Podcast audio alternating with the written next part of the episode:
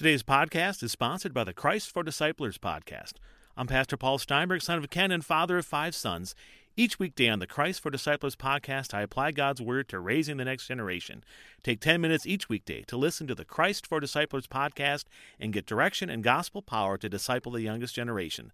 Subscribe to the Christ for Disciplers podcast by going to ChristForDisciplers.com or searching on Apple Podcasts, Google Play, Spotify, and whatever else. ChristForDisciplers.com.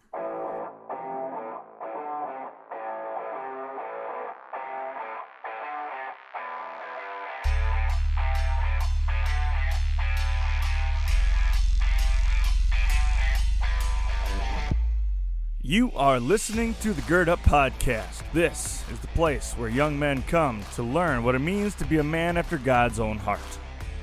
To gird up is an ancient way of preparing oneself for hard work or a battle ahead, and our work is to reclaim masculinity in the modern world and live out our calling as men of God. Here you will find a community of believers working hard to be the men that God created them to be. So roll up your sleeves, gentlemen, and gird up. It's time to get to work. Welcome to the Gird Up Podcast. My name is Charlie Engelbach, and this is the place where young men come to learn what it means to be men after God's own heart. Before we get started today, shout out to Abby Mel- Melzova. Melzova. Um, she bought us a cup of coffee, so thank you, Abby. Um, well, we're going to call it a uh, Dr. Pepper Zero instead. Uh, but if you want to help support the Gird Up podcast and you don't have a lot of money to spend and you don't really want any gear, you can go on the website and donate at a $5 cup of coffee. Just give us $5. It'll help cover uh, the expenses that go into putting this show together. If five people every month donate $5, then that covers the cost of putting all of this up on Spotify and iTunes. If we can get 20 people to donate $5 a month, it covers all of the expenses involved with licenses and, you know, like uh, media that we can use and all that kind of stuff um, because we don't want to get in trouble for copyright issues. Um, and if we can get 30 people donate $5 every month, it'll cover almost all of our monthly expenses for this.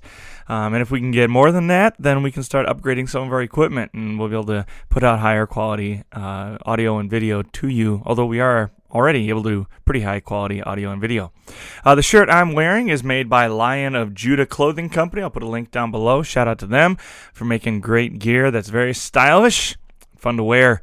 You can get yours at lionofjudah.com. And finally, fellas, if you want to buy a Gird Up t shirt, you know where to find them. They're online at the Gird Up store. Link is down below. So if you want to make a donation, if you want to buy a t shirt, all those links are down below. Um, God's blessings to you all. Hope that you, the Lord moves you to support us. The other way you can support us is pray for us, man. I pray for you guys every single day, and I've talked in other videos about the three things I always pray for. I pray for my Ezer Kenegdo, my future wife. I pray that uh, the Lord gives me purpose and destiny, and I pray that He surrounds me with men who are absolutely on fire for Jesus. Right? Those are the three things that are most important to me. Those are the three things I pray for every day and I pray for you guys as well. I pray that the words out of my mouth and the thoughts in my head all glorify my Heavenly Father and bring praise to Him. Sorry about the burp. I'm going to blame Dr. Pepper Zero.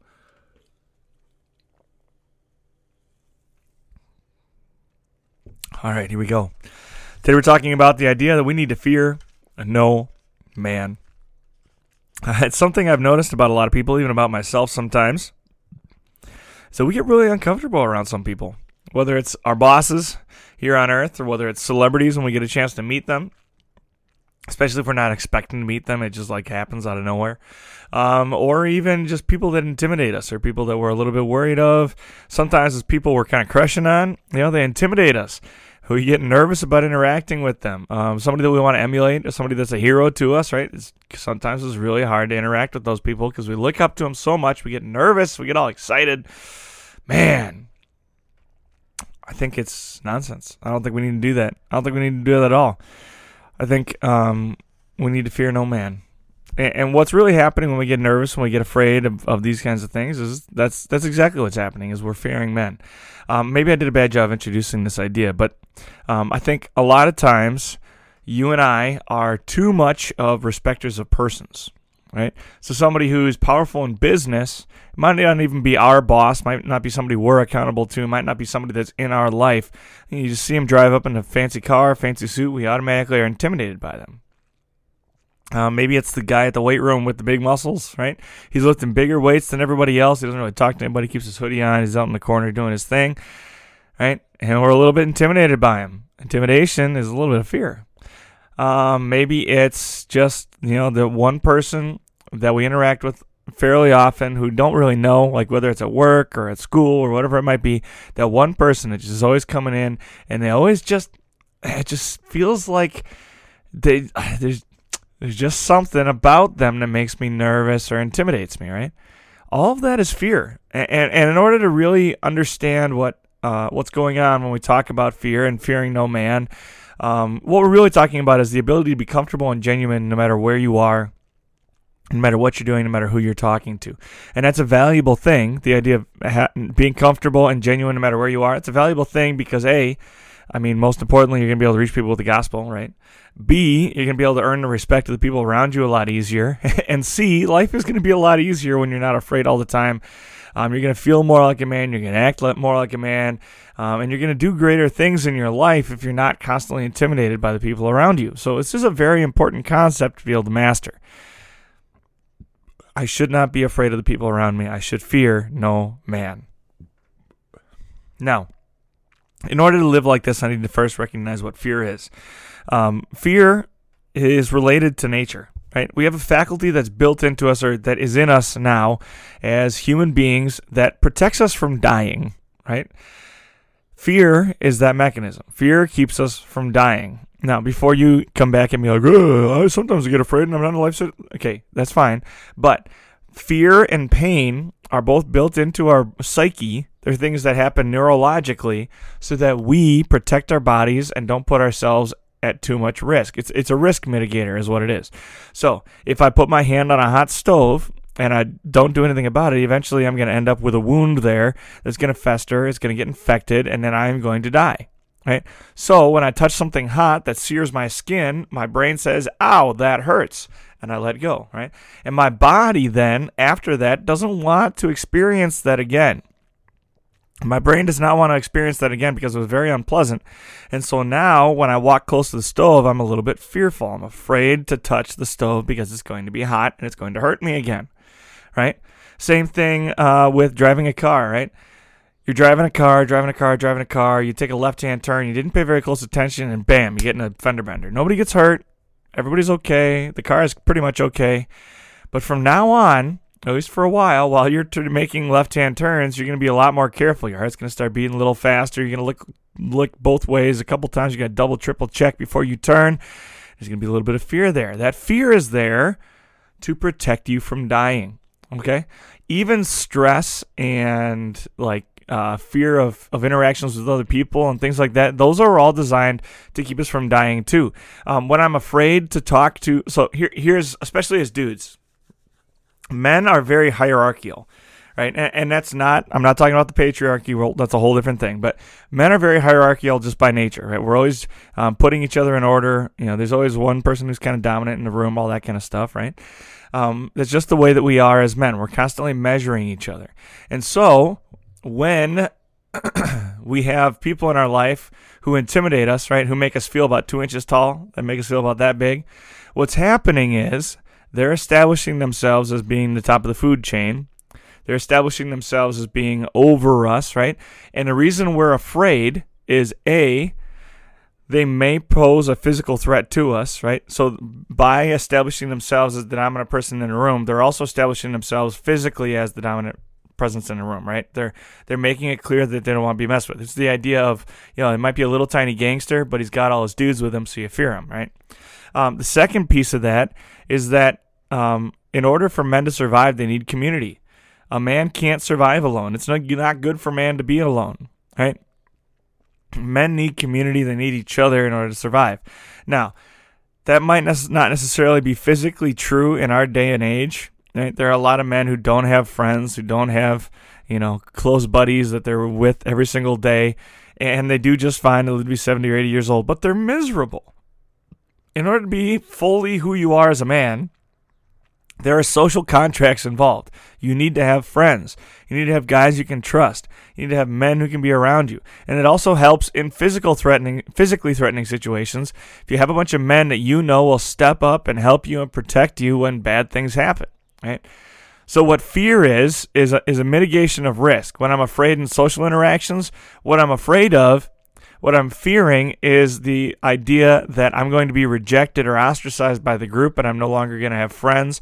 And if some physical confrontation happens, nobody's going to have my back. And if I'm ever in need someday, they're not going to show up for me, right? If I'm intimidated in a physical sense, that that's kind of speaks for itself, right? I'm afraid that this man is going to hurt me or kill me. And pain is there to keep me from putting myself in a position where I'm going to die. The reason it hurts to get punched in the nose is that it's the protecting piece of your face. It's protecting the brain inside your skull. Right? Courage, on the other hand, is the place where, you know, valuing your life and not wanting to die meets the carelessness that we have as men about keeping our lives, especially as Christian men. As Christian men, we recognize that we don't need to be afraid of death. We don't need to be afraid of death because we know what happens on the other side. Okay?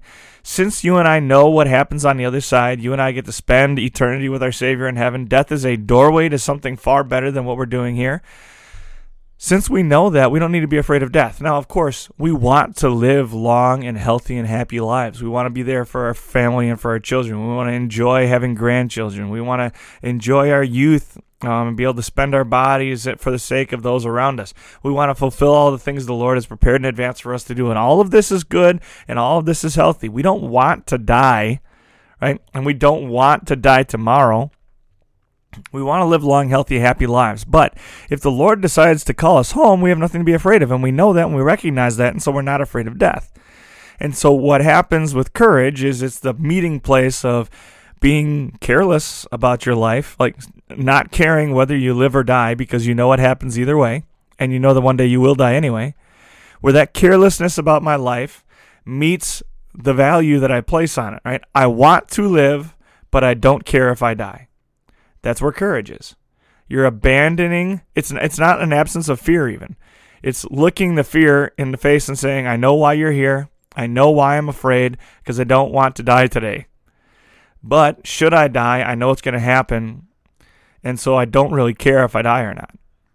And you put those two things together, that's courage, right? And that courage isn't always going to be in life-threatening situations. Like I said, the the it's it, it's it's facing that fear and doing what you know you ought to do anyway.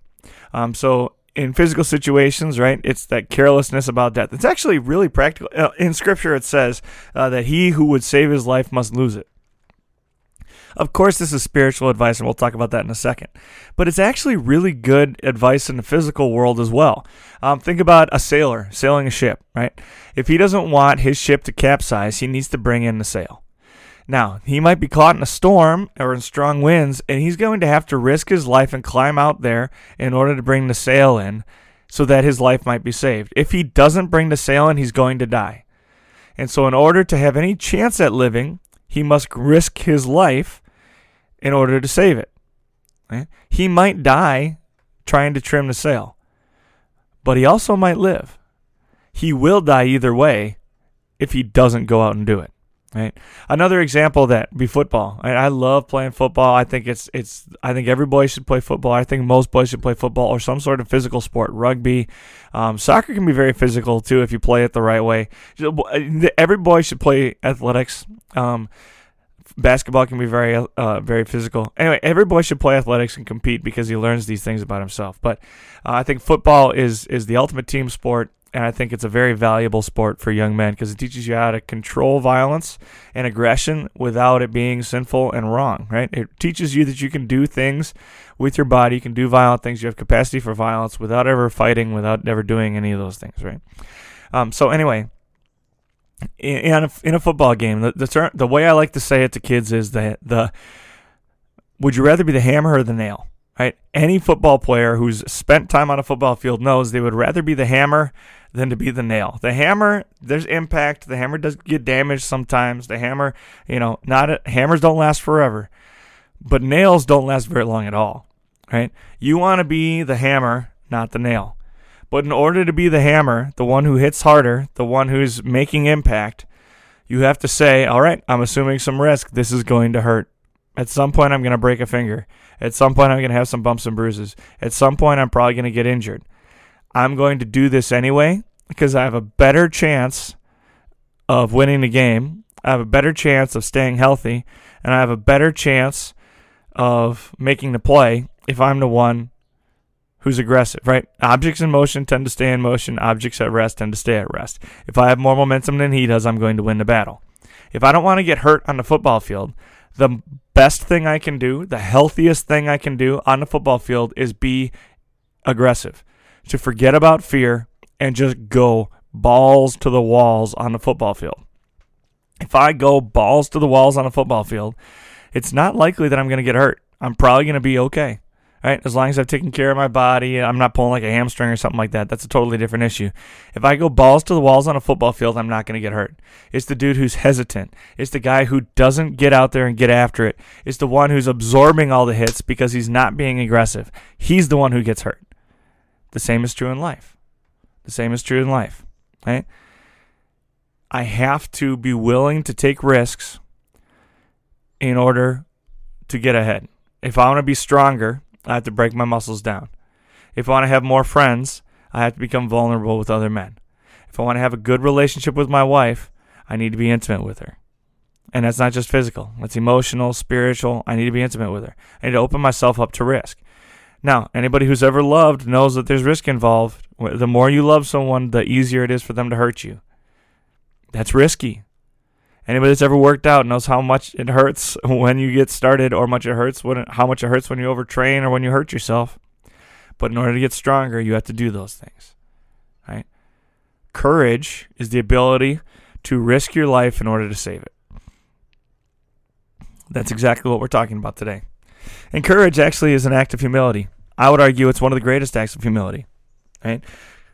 Courage takes a recognition that I'm not actually all that valuable?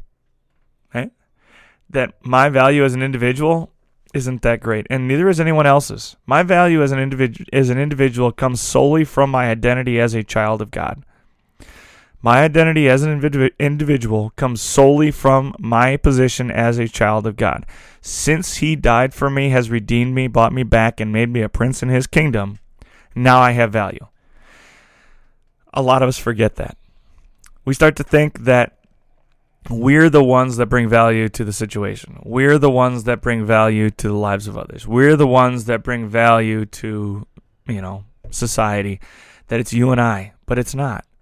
It's not. There is nothing good living in me that's of my own volition. What happens to Christians is my Savior enters me, works faith in my heart, and when my Savior is working in my heart, when I'm full of the Spirit, good works will result from it. Right? We call those the fruit of the Spirit. So if I want to be joyful, I can't be joyful on my own. If I want to be joyful, it's going to be a gift of the Spirit. I can't be gentle on my own. It'll be a gift of the Spirit. I can't be patient on my own. That is a gift of the Spirit. There are some people that look like they are those things, but it's all rooted in selfishness. I recognize how much I will gain by behaving this way. People are smart. So when you have sinners who are living in sin, who are absolutely given over to their sin, and they look like they're joyful, they look like they're gentle, they look like they're kind, they look like they're compassionate, what they're doing is measuring the situation and saying, where can I find the greatest advantage? It's not actually selflessness. What they're saying is, where can I find the greatest advantage? What can I behave like so that I can be safe? So that I can find advantage for myself. And some of you guys are going to push back and be like, no, we just want the good of those around us. Okay, yeah. But you're also saying, if I do good, good things will come back to me, right? I put good out into the world so good things happen to me. That's for my advantage. Right? Calvinists will say, if I do good things, then I will have more faith. So, in order to have faith, I have to do good things. Well, that's not true either. My Savior has done all the work for me, and He gives me His Spirit, and He says, Now you will look like me because you belong to me. I created you in my image, and now I will restore you to my image. Of course, here on earth, we won't ever be perfect. We can't be, no matter how hard we try. the Lord tells us that in so many words. But we can begin to look like Him. We can begin to look like Him. While our sanctification will never be complete, we can be courageous, and we have no reason to fear any man because we know exactly who they are and exactly who we are. Violent men need not fear us because they can't do, or we not we need not fear violent men because we know they can't do any permanent damage to us. Because even if they ruin ruin my body, they cannot take away my soul and they cannot take away life eternal with my heavenly Father. Social stress, social fear, man. If I'm ostracized here on the earth, I still have a friend in Jesus. Even if the whole world hates me, I have a friend in Jesus and he will never leave me. I have a Father who loves me a Savior who died for me, who promised he would leave the 99 to come and find me. I have absolutely nothing to fear. So as you go about your life, I, I, I like to think about the story of Gideon. I like to think about the story of Gideon, where Gideon and his men are fighting a righteous battle, where they've been living in fear for many, many years of the Philistines. They've been cowering from the Philistines. They've been afraid of the Philistines. And when the time finally comes for them to defeat the Philistines, Gideon leads them off into battle. They win um, a great victory. The tribes of Israel come out and help. And when it's all said and done, they had to punish some cities that chose not to be a part of the battle. They abandoned their brothers. And by the law of God, they needed to be punished. And so they were going back and they were righteously punishing those men. But as they punished those men, Gideon asked them, What were the men who you the men who you betrayed, what were they like? And even their enemies looked at them and said, Each one was a great man with the bearing of a prince. Those men were not all princes. What they were were righteous men living out their calling as men after God's own heart. They were men who had no fear because they did not value their lives enough to fear giving them up. They were willing to give up their lives in service to God and country. They were willing to give up their lives in service of those around them. They were ultimately humble. They displayed that. And the world observed that they were men with the bearing of princes, every single one of them. So, in your interactions with the world, whether you're dealing with powerful people or the meek and mild, whether you're dealing with people at church or people out in the world, whether you're dealing with saints or sinners, no matter who you're dealing with, Carry yourself with a, as a prince would, a prince in the kingdom of God, a young man who's in love with God, who knows him intimately as a father knows a son, and as a son knows a father, who trusts him to lead and guide everywhere that he goes, a man who behaves as a man after God's own heart. I love you all, gentlemen. Don't be afraid. Go be the men that God created you to be. We'll see you next time.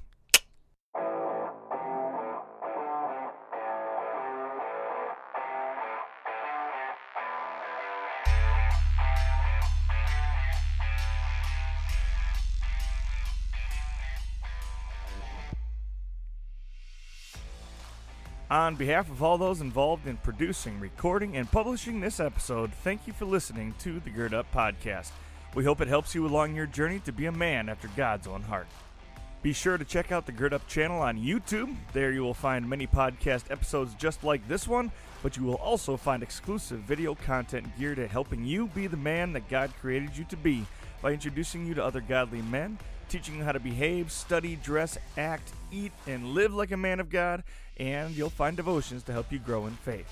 Please consider supporting Gird Up Ministries by donating on Patreon, shopping in the online store at girdupministries.com, or by making a $5 cup of coffee donation at girdupministries.com. Those donations help us make more great content just like this for young men just like you. Make sure that you like, follow, friend, and subscribe to Gird Up and our guests on Facebook, YouTube, and Instagram. Those links are in the description. And as always, we will be praying for you on your journey. Blessings, men.